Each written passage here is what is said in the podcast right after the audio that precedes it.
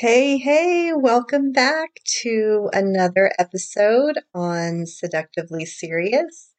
I am your host, Stephanie, and whether you are just now joining us for the first time or you've been listening to me for a while, I want to thank each and every one of you who have chosen to take the time to listen to today's podcast. Today's topic is about sex. And this is such an exciting topic to discuss. I think there is so much that goes into sex that a lot of men and women just don't see the true value of sex when done right.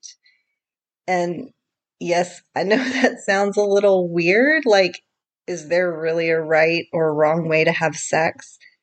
And in a sense, there is a right and wrong way to have sex. Yeah, and that's what we'll be talking about today.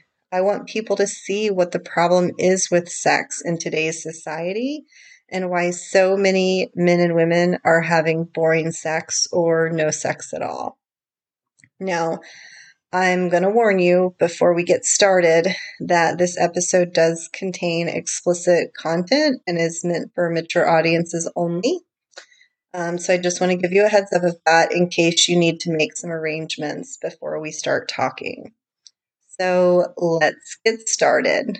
Um, okay, so sex, sex, sex. Yes. What an amazing thing in life, right? When we first meet someone who we are attracted to, and all those chemicals in our body are overwhelmingly drawing us to the person that we desire to have sex with is so high, we start to get all of these sexual thoughts about what they look like under their clothes and what kind of panties are is she wearing and what does his dick look like and is her pussy clean shaven and does he have chest hair? Are her breasts soft and touchable?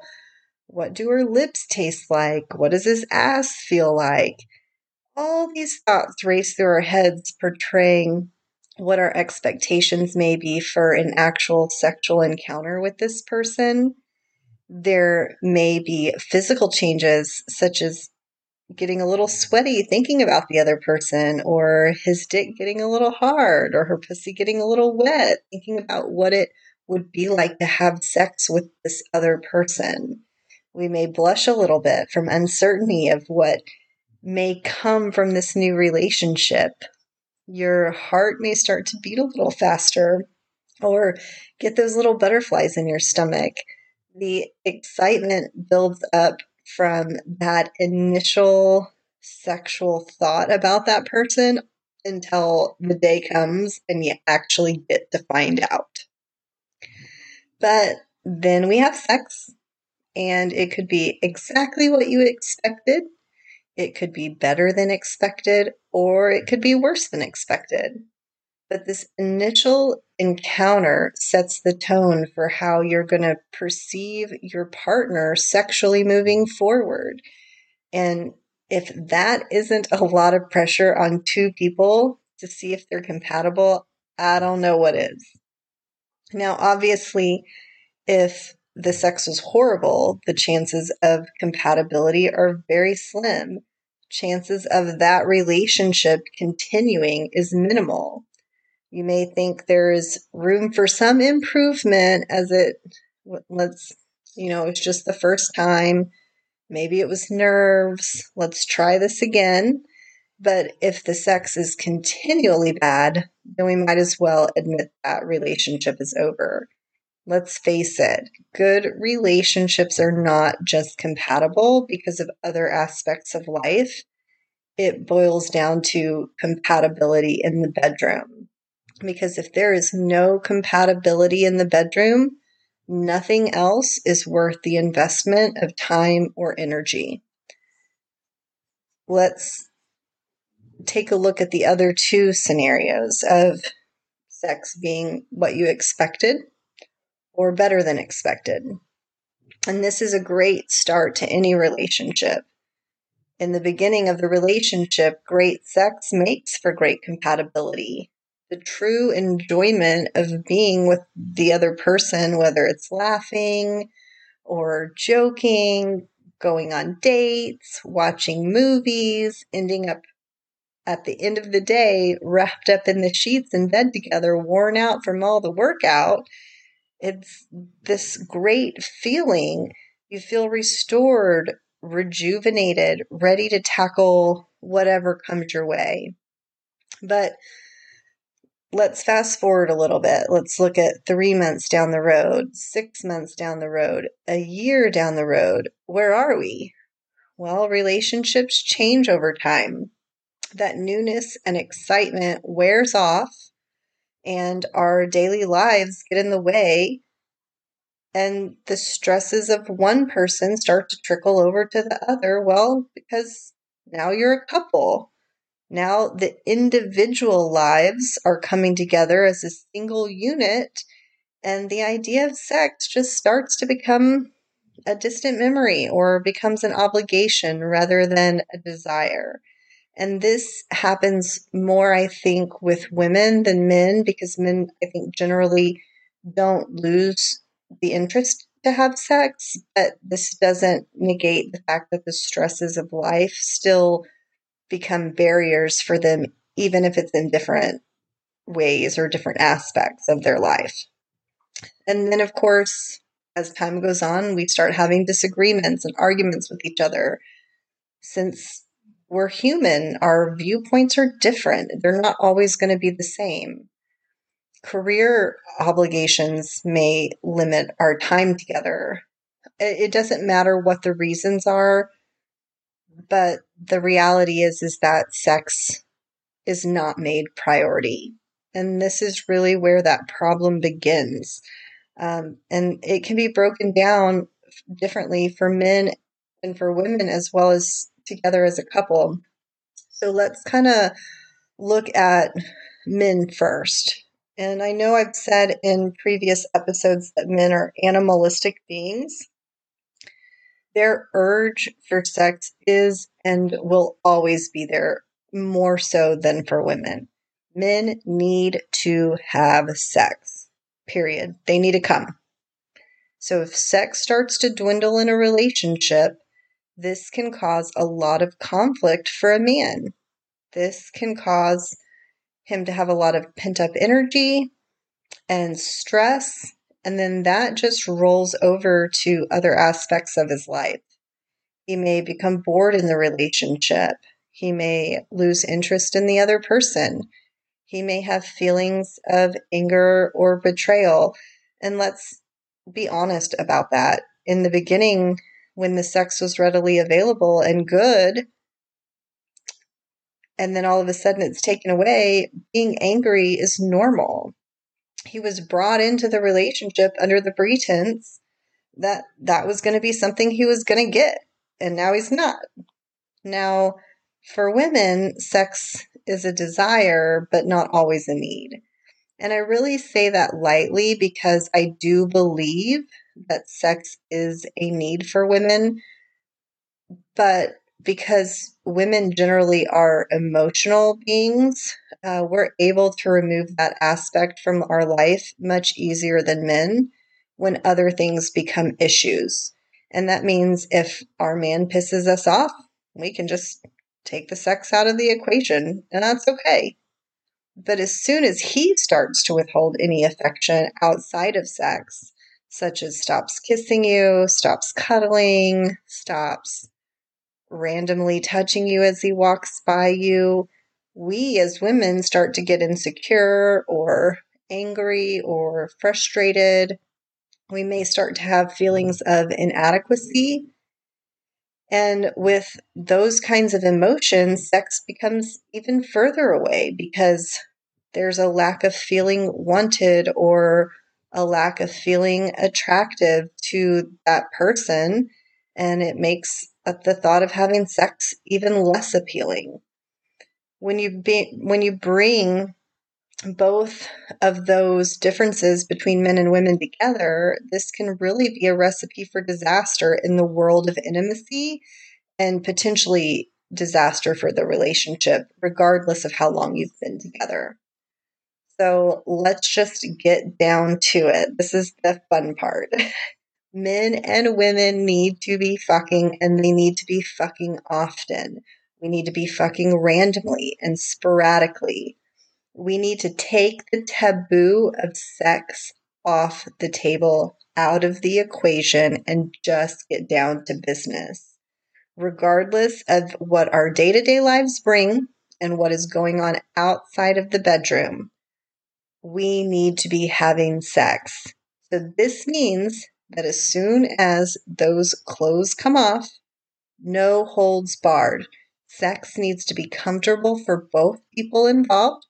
If you are uncomfortable about how you look, how you smell, how you taste, how big your dick is, whatever it may be, you're already setting yourself up for failure.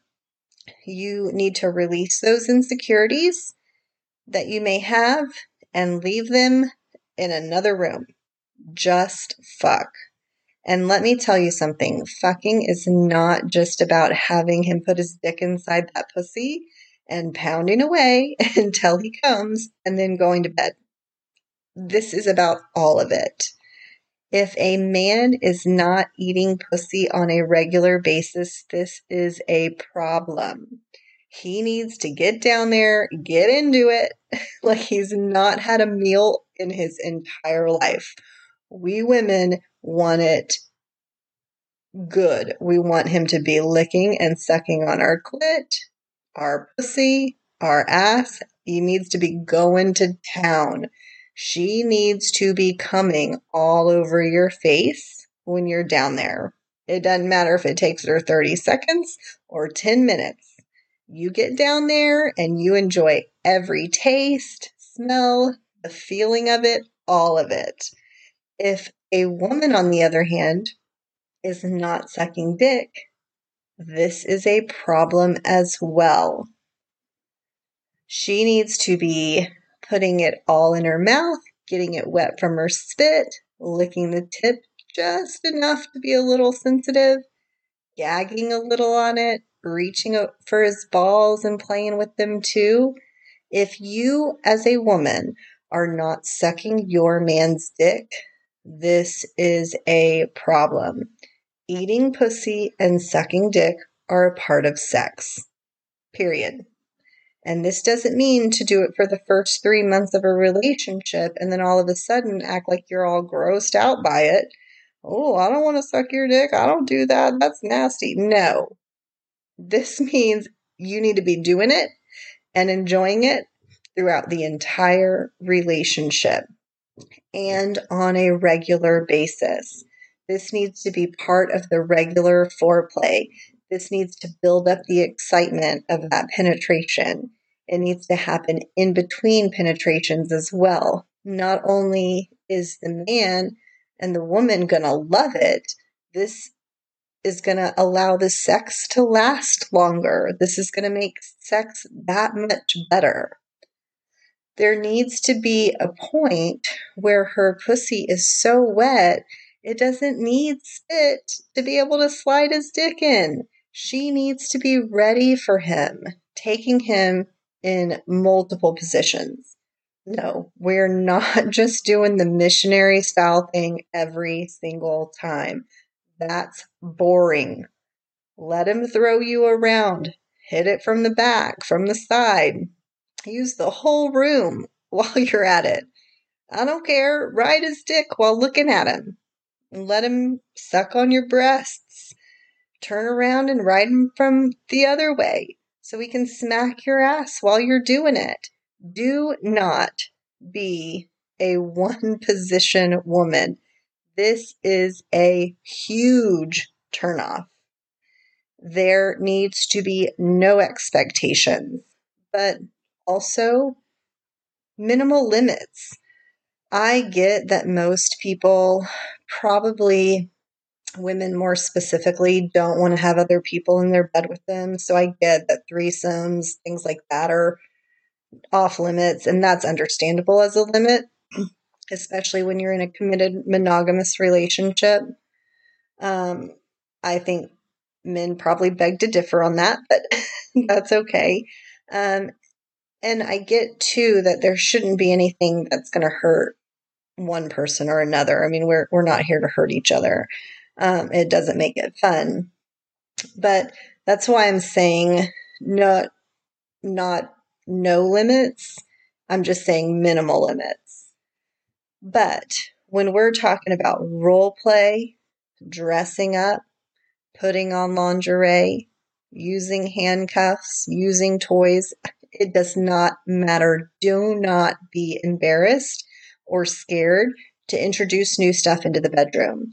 This is your free time to express yourself with the person that you love most. And if you cannot be free to do that in the bedroom, there's a problem. Let him smack your ass.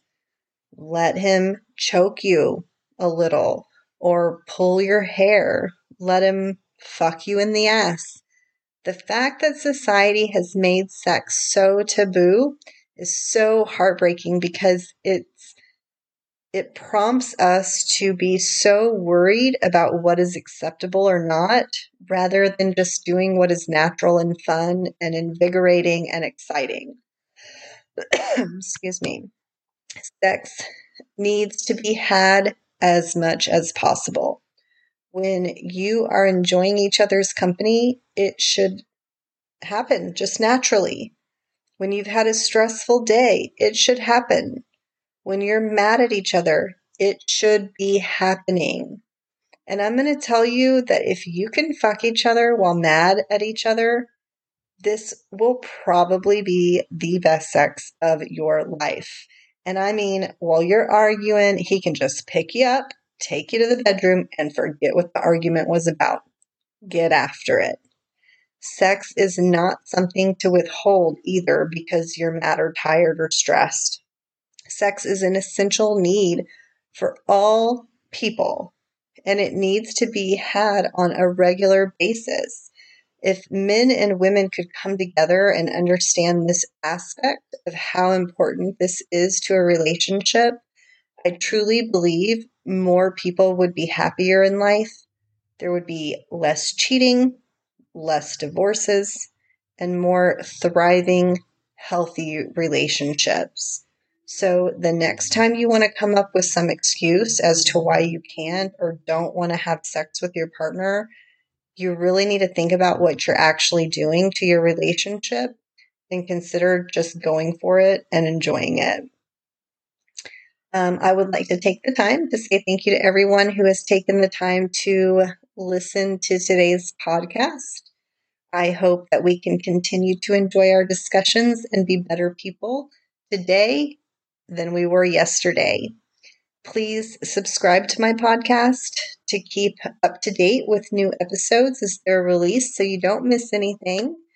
If you like what you hear, you can donate to my Cash app, Seductively Serious. And if you have any questions, concerns, topic ideas, you can always email me inbox at seductively serious.com. And I will see you next time on Seductively Serious.